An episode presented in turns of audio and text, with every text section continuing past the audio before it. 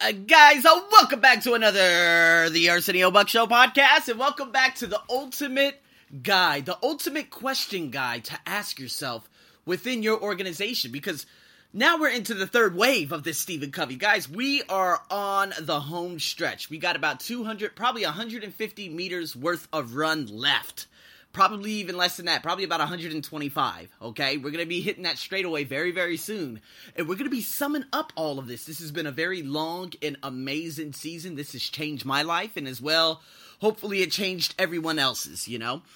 But today I'm going to focus on these questions. We got to get into everything. We're going to get into some stuff that's work related. So, work related in terms of, hey, you know what? Is there organization trust within my company? So, here we go. I'm going to give you a whole bunch of bullet points. Hopefully, you will see this blog, of course, on the ArsenioBuckShow.com. Uh, so, if you guys are interested in that, make sure you tune in. And so, I want to ask you guys a couple of questions first. And then we're going to get into low trust and high trust organization. So, question number one How would you describe a low trust organization? A place that you work for. How would you describe it? I want you to write it down.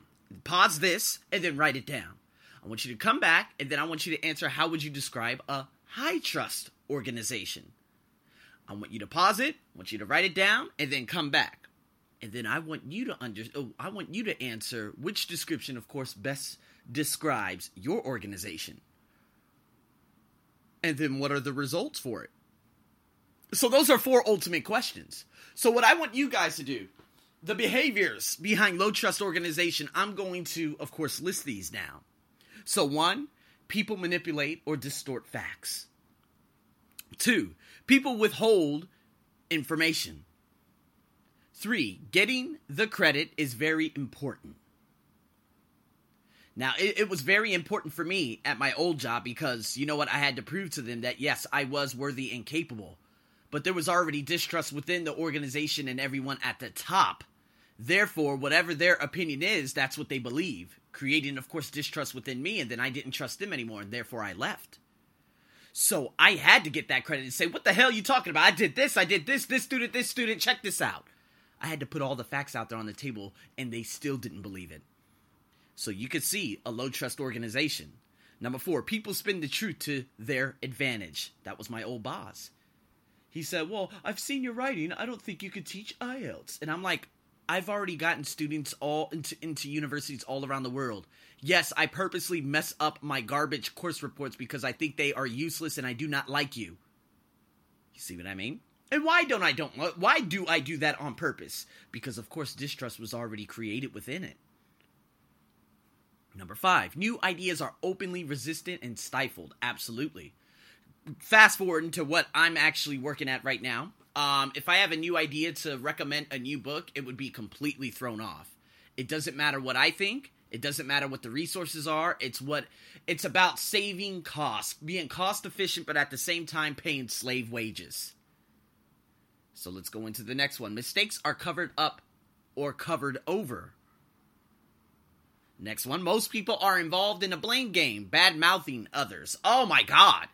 Now answer these, okay? Now uh, you don't have to answer these, but these are going to start you, a lot of ideas and a lot of things are going to be like boom, boom, boom, boom within your mind. Because guess what? I mean, this is just what happens out there in the world of work. Every job I've ever been at, people badmouth others.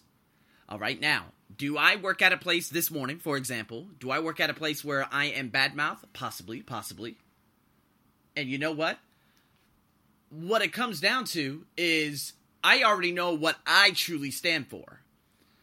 And therefore, I'm like, okay, this is what I represent, and it doesn't matter what you guys say. Because guess what? I've been bad mouth for six years being in this country for all the wrong reasons. So it doesn't really matter. Now let's keep going. There is an abundance of water cooler talk. Guys, I've already talked about it on so many different occasions about my last job. I remember the last time there was a water cooler talk, and this Irish teacher, it was so bizarre. Um, and he actually he he he stood up right so he had a class of about nine students right pre-intermediate class this is when that company was booming about four years ago and a lot of his students just started dropping. It went from nine students to seven to five to four. There were only two left after three weeks. And he would stand at that water cooler and point at the students and say, "Oh, she shouldn't even be in this class because she's this level, she's that level." There was another guy from the Netherlands, uh, and he would actually say, "Oh, she's not even this level, she's not this level, she's not this." Le-. They would constantly complain about the levels, and I'm like, "What does it matter? Who gives a damn about a level? Levels, that's all bullshit labels. Tell me how are they becoming a better person, and how can you make them better?" These aren't teachers these aren't educators these aren't these are losers of life. Again these are wife tourists you know what i mean? And so again you can't put someone who has no oh my god who has uh, uh, uh, they don't accept different ideas and guess what? That water cooler talk ultimately that's what the company became. So let's keep on going. There are numerous meetings after the meetings Basically, there are meetings of people getting together after the meeting that they had already had. There are many undiscussables. Oh my god. This it just it brings back so many memories. People tend to overpromise and underdeliver. Huge, very very huge. There are a lot of violated expectations for which people try to make excuses.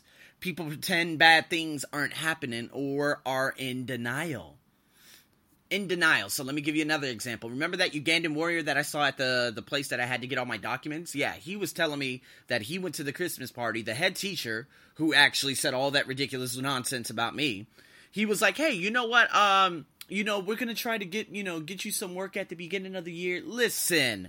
You're in denial. You're lying about the entire situation. You need to talk straight and say, listen, we are all racist, including myself. We're not going to get you more work in this specific language center because these students want white teachers and the parents want white teachers. Just be honest. It's an ugly, ugly, uh, I mean, it's very ugly, but we already know what this is about. These are just about a whole bunch of hags and shags. And this is what that specific area of Bangkok accepted.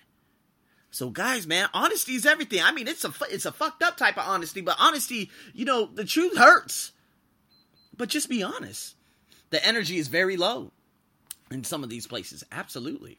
I make every place I've worked at, I make it. Well, the thing is, you know, working at big companies and big organizations, that's completely different because I'm not teaching on the uh, under the umbrella of any place. But this specific place and whatnot, I was able to, you know, go over and over, you know, bring in that intensity, bring in that love, bring in that, bring in everything, and that's what's so important and this is what I do at about what four or five different places that I work at. However, there is one place that I work at, and doesn't matter how much uh, you know how much love I bring into the place. These people were just all miserable. That's back in America, and that's back in Australia too. Again, going into the next one, people often feel unproductive tension.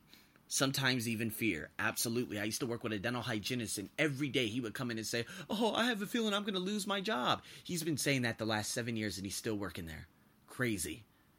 So now let's get into high trust organization. Information is shared openly. Mistakes are tolerated and encouraged as a way of learning.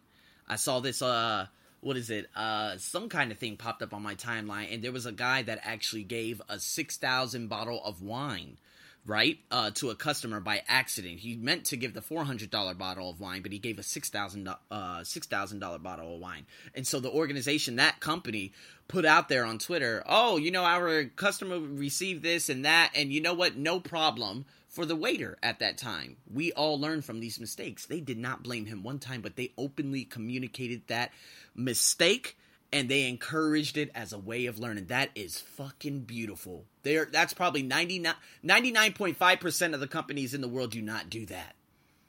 Including Amazon, Google, Apple, you name it, they don't do that. And so it's just amazing to see how that company openly say, "Hey, for that waiter, don't worry, this is a way of encouragement and is a way of learning." The culture is innovative and creative. They're constantly, and you know what? That's how it was uh, at my old job about four years ago. She's like, hey, how can we make this better? I was like, yeah, let's get an interactive whiteboard in here. Let's get computers in every room. Let's get rid of these CD players. And she did so. She did excellent. But the place I'm working at now, it's still a 1980s type of settings. There is nothing. There are broken CD players. There are no interactive whiteboards. There's drawing all over the wall. There are broken and dilapidated chairs. You see what I mean? There's no innovation. There's no creativity behind anything. And that's not a way of taking shots. It's just a way of communicating and saying, hey, this is what it is. People are loyal to those who are absent. Meaning, if I'm absent one day, they're not going to sit there and say, oh, well, you know, he does this and that and that. You see what I mean? People talk straight and confront real issues. Some people talk too straight here in Thailand, and then they start uh, nagging, and then they become very pushy. So it's like, why don't you write this? Why don't you write that? Why don't you write this? And she keeps asking, asking over and over and over. And I'm like, man, you better shut your ass up. You've already, uh, listen, I don't write it because I don't want to write it. How about that? And I didn't talk to her for about three months. Why? Because that shit is annoying. Don't be a nagger. Just say, you can pull me aside very easily. And again, of course, yes, Thai people don't know about personal development, but you can pull me aside and say, Arsenio, okay, we've, we've noticed that you haven't been writing. Listen, the boss kind of wants you to write it. Is there any way that you could just write it for just a minute after class? I would greatly appreciate it. Boom! That's easy. That's money. But if you say, "Oh, how come you don't write it? Do you teach writing book?" You see what I mean? That's nagging. That's horrible. That's a horrible way of approaching it. But of course, yes, a lot of people in this country and around the world they don't know about personal development. They don't know any better. They don't know about communication. Come on. And so, again, there's a real communication and real collaboration. People share credit abundantly. There are few meetings after meetings. Transparency is a practice value. People are candid and authentic. There's a high de- high degree of accountability. There's a palpable vitality and energy. People can feel the positive momentum. Woo-hoo! Man, there probably isn't a place in the world that exists like that. But you know what? Let's get into this. It's time for you guys to ask your questions. Your questions for your organization. And you know what? You're going to have your aha moment right now. So here are your questions.